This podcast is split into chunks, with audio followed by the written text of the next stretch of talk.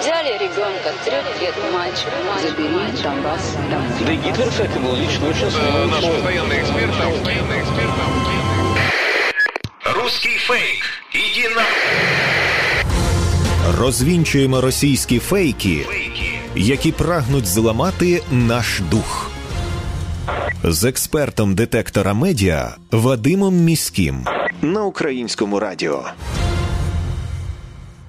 Вітаю з вами Вадим Міський, і ви слухаєте передачу Руський фейк на українському радіо. Тут ми розбираємо найсвіжіші вкиди російських пропагандистів, препаруємо їх на шматочки, спростовуємо і тренуємо власні навички медіаграмотності і критичного споживання інформації. Сьогодні ми обговоримо російські маніпуляції на тему протиповітряної оборони України, що вона, начебто, ось ось скінчиться.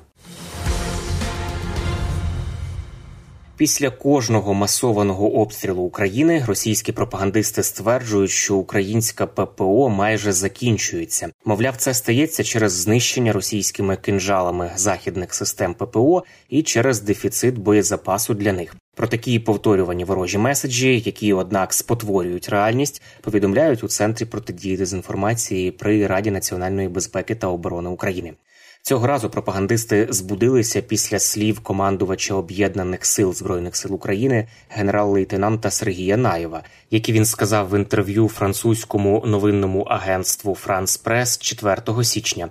За його словами, мобільна протиповітряна оборона має боєзапаси, щоб витримати іще кілька потужних атак з боку Росії. А в середньостроковій і довгостроковій перспективі українським силам оборони потрібна буде допомога західних держав для поповнення ракетного запасу. Пріоритетом є більше боєприпасів, оскільки росіяни хочуть виснажувати нашу систему ППО. Підкреслив генерал-лейтенант і додав, що ЗСУ хотіли би більше ракет для Петріот і самих систем. Після російських роздмухувань інформації про те, що ППО в Україні вже майже не залишилося, речник повітряних сил збройних сил України Юрій Ігнат відреагував 4 січня увечері на своїй Фейсбук-сторінці словами Це ж було вже. Як каже Ігнат, на Росії дурень думкою багатіє. Сподівається, що Захід залишить Україну із ними, тобто росіянами, наодинці. За словами офіцера, обмежена кількість ракет до ПЗРК та систем Петріот, яких вистачить лише на кілька таких масованих атак. Це ситуація, з якою Україна стикалася як минулого року, так і стикається зараз. Партнери надають ракети за потребою, навіть за нагальною потребою.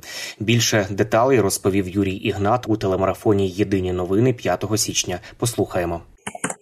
Ну, бачите, люди по-різному реагують. Кожен фахівець на своєму рівні, так з ППО. ППО зараз це дуже важлива для нас річ. Про це щодня говорить і президент у своїх зверненнях про підтримку власне партнерами, саме засобами ППО та ракетами. Але треба розуміти, Сергій Наєв про що казав про те, що про ПЗРК, зокрема, мав на увазі, але торкнувся також і інших систем, які теж потребують постійних поставок заходу. Нічого нового немає. Ми живемо в такому режимі, ну фактично вже більше року, тому що йдуть активні бойові дії, інтенсивна бойова бойова робота на всіх напрямках. Ми бачите, що Україна обстрілюється ракетами та дронами.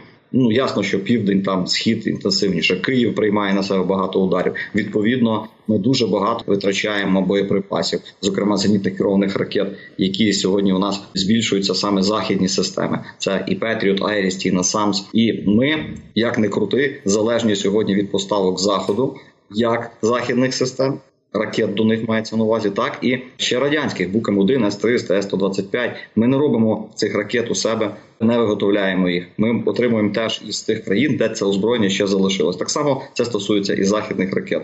Тому по мірі потреб складається відповідний запит для наших партнерів, і ракети поступово надходять у тій чи іншій кількості для того чи іншого озброєння. Зрозуміло, що ці поставки нам потрібно регулярними. Затримки таких поставок можуть мати певні наслідки. Тому власне і ведеться от власне постійна комунікація з нашими партнерами на різних рівнях в складі авіаційної коаліції, в складі коаліції протиповітряної оборони, в яку увійшло багато держав щодо підтримки допомоги Україні тим чи іншим озброєнням. Е, Росія теж ви бачите витрачає чимало засобів, чимало ракет, які дуже дороговартісні. Тому власне Росія звертається і до інших країн для того, щоб допомагала їм в поставках. Зокрема, ви знаєте, що Іран, Північна Корея і так далі.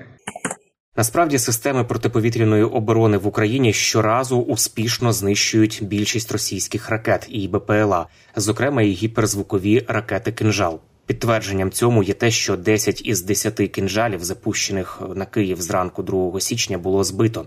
Хронологію подій цього дня викладав у своєму дописі у Фейсбуці головнокомандувач збройних сил України генерал Валерій Залужний.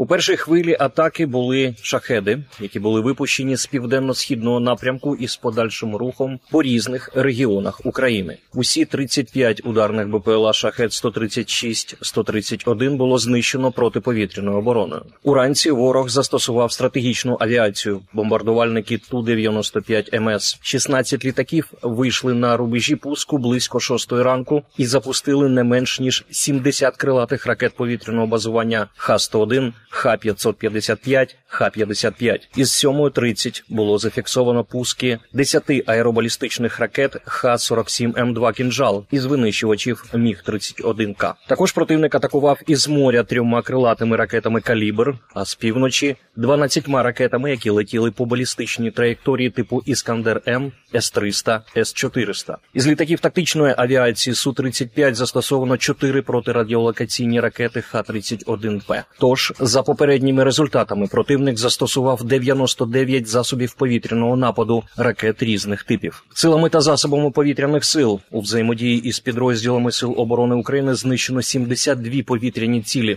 10 із 10 аеробалістичних ракет «Кінжал», 59 із 70 крилатих ракет Х-101, Х-555, Х-55, 3 із 3 крилаті ракети «Калібр». Це власне написав Валерій Залужний за підсумками ракетної атаки 2 січня.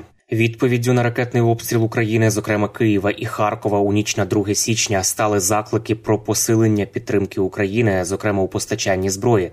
Міністр закордонних справ Дмитро Кулеба після масованої ракетної атаки виклав у мережі X 5 кроків, які захід має зробити у відповідь на російську агресію, а саме прискорити надання Україні додаткових систем протиповітряної оборони та боєприпасів, надати Україні бойові безпілотники усіх типів.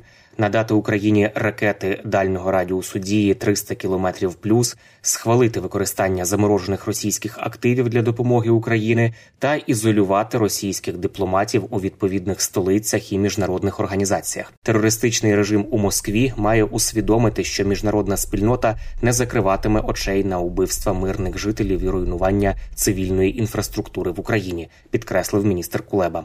Повертаючись до пропагандистського меседжу про те, що українська ППО ось ось нібито закінчиться, то зауважу, що мета просування такого меседжу посіяти паніку серед населення України перед можливими майбутніми російськими обстрілами, а також зневірити українців в українській армії. Це були головні фейки на сьогодні. Пам'ятайте, що не варто вірити усьому, що ми бачимо, читаємо чи чуємо в інтернеті, особливо якщо це анонімні джерела. Від них я взагалі раджу відписатися. Натомість надійну інформацію можна завжди знайти у джерелах офіційних, а також на ресурсах суспільного мовлення, українському радіо, телеканалах Перший і Суспільна культура, вебсайті Суспільне новини і у соціальних мережах Суспільного. Не забуваємо, що те, як ми поводимося з інформацією, що ми перевіряємо, а що ми одразу ширимо чи переказуємо, усе це може допомогти або завадити ворогу вести інформаційну складову війни. Тому вмикаємо критичне мислення, перевіряємо інформацію і не дозволяємо брехні маніпулювати нашими думками. З вами був Вадим Міський. До зустрічі. Русський фейк. Іди на... Розвінчуємо російські фейки, Фейки. Які прагнуть зламати наш дух. З експертом детектора медіа Вадимом Міським на українському радіо.